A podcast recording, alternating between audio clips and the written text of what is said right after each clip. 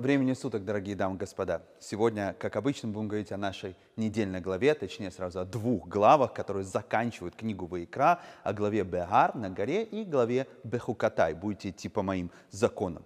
Что общего между этими главами? Надеюсь, вы прочли первые строчки этих глав, потому что обе главы в начале говорят о земле Израиля. Первая глава, глава Беар, говорит о заповеди Шмита седьмого года, когда мы должны обрабатывать землю 6 лет на седьмой день, или э, на, как на седьмой день, на седьмой год земля должна отдыхать. Короче, если у вас есть огород в земле Израиля, то вы должны соблюдать эти законы. Э, вторая глава, глава Бахукатай, которая больше известна как глава всяких там увещеваний, которые говорит Мушарабейна, но начинается она, первая дюжина предложений наоборот, где сказано, будете идти по моим законам, то будет дождь вовремя, материальное благо идет речь именно о благе в земле Израиля.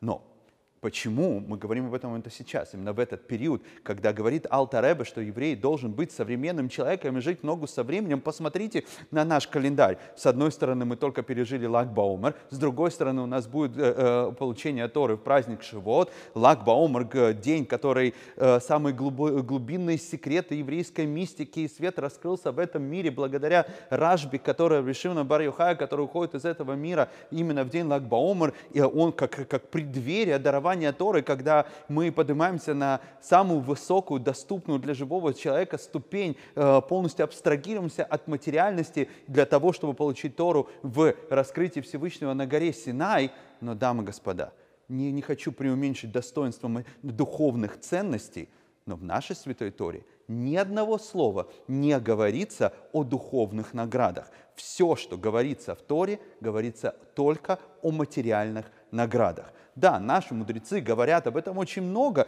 о том, что заслуги за заповеди, они только в духовном мире, как говорит Маораль из Праги в своей книге Тиферет Исраэль, о том, что заповеди – это дело тонкое, поэтому в материальном мире заслуги за них получить нельзя, а не только в мире духовном.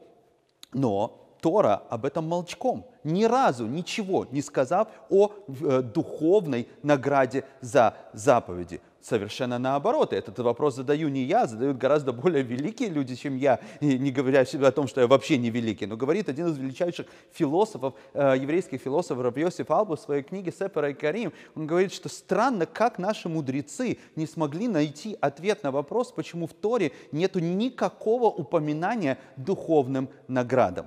Но мне кажется, что именно э, ответ на этот вопрос, который с трудом дает Рав Йосиф Алба в своей книге Сефер и Карим, находится именно в том, что мы читаем эти главы. И именно в этом и есть жить в ногу со временем.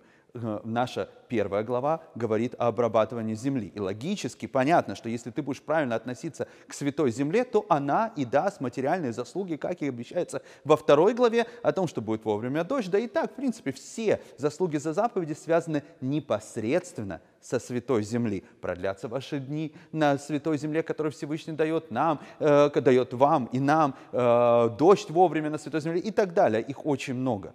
Почему? Потому что духовные ценности, они очень важны. Но э, духовные ценности – это ценности изгнания. Э, и, и, и надеюсь, что вы меня правильно понимаете, когда мы находимся в диаспоре, да, даже да, все, что мы добиваемся в материальном мире, находясь в диаспоре, это только авансом. Нужно не забывать, что мы в гостях. Но когда идет речь о земле Израиля, то сама цель заповеди – это именно материальные блага в земле Израиля, или, как говорит Рав, э, э, Рав Кук, основатель религиозного сионизма, о том, что благоустройство, э, материальный достаток в земле Израиля – это цель как такового мироздания. Каждая ромашка, каждый кустик, каждая птичка, которая летает, каждый дом, каждый камушек на пороге вашего дома должен быть красивым. Мы должны стремиться к материальному достатку ради этого, в земле Израиля. Ради этого Всевышний сотворил этот мир. Главное – это не забывать, что если мы будем копаться по правилам даже в нашем огороде, о чем, с чего начинается первая глава, то тогда будут и все благословения, с которого начинается вторая глава. И главное, в Святой Земле в ближайшее время. Успехов. До встречи. Пока.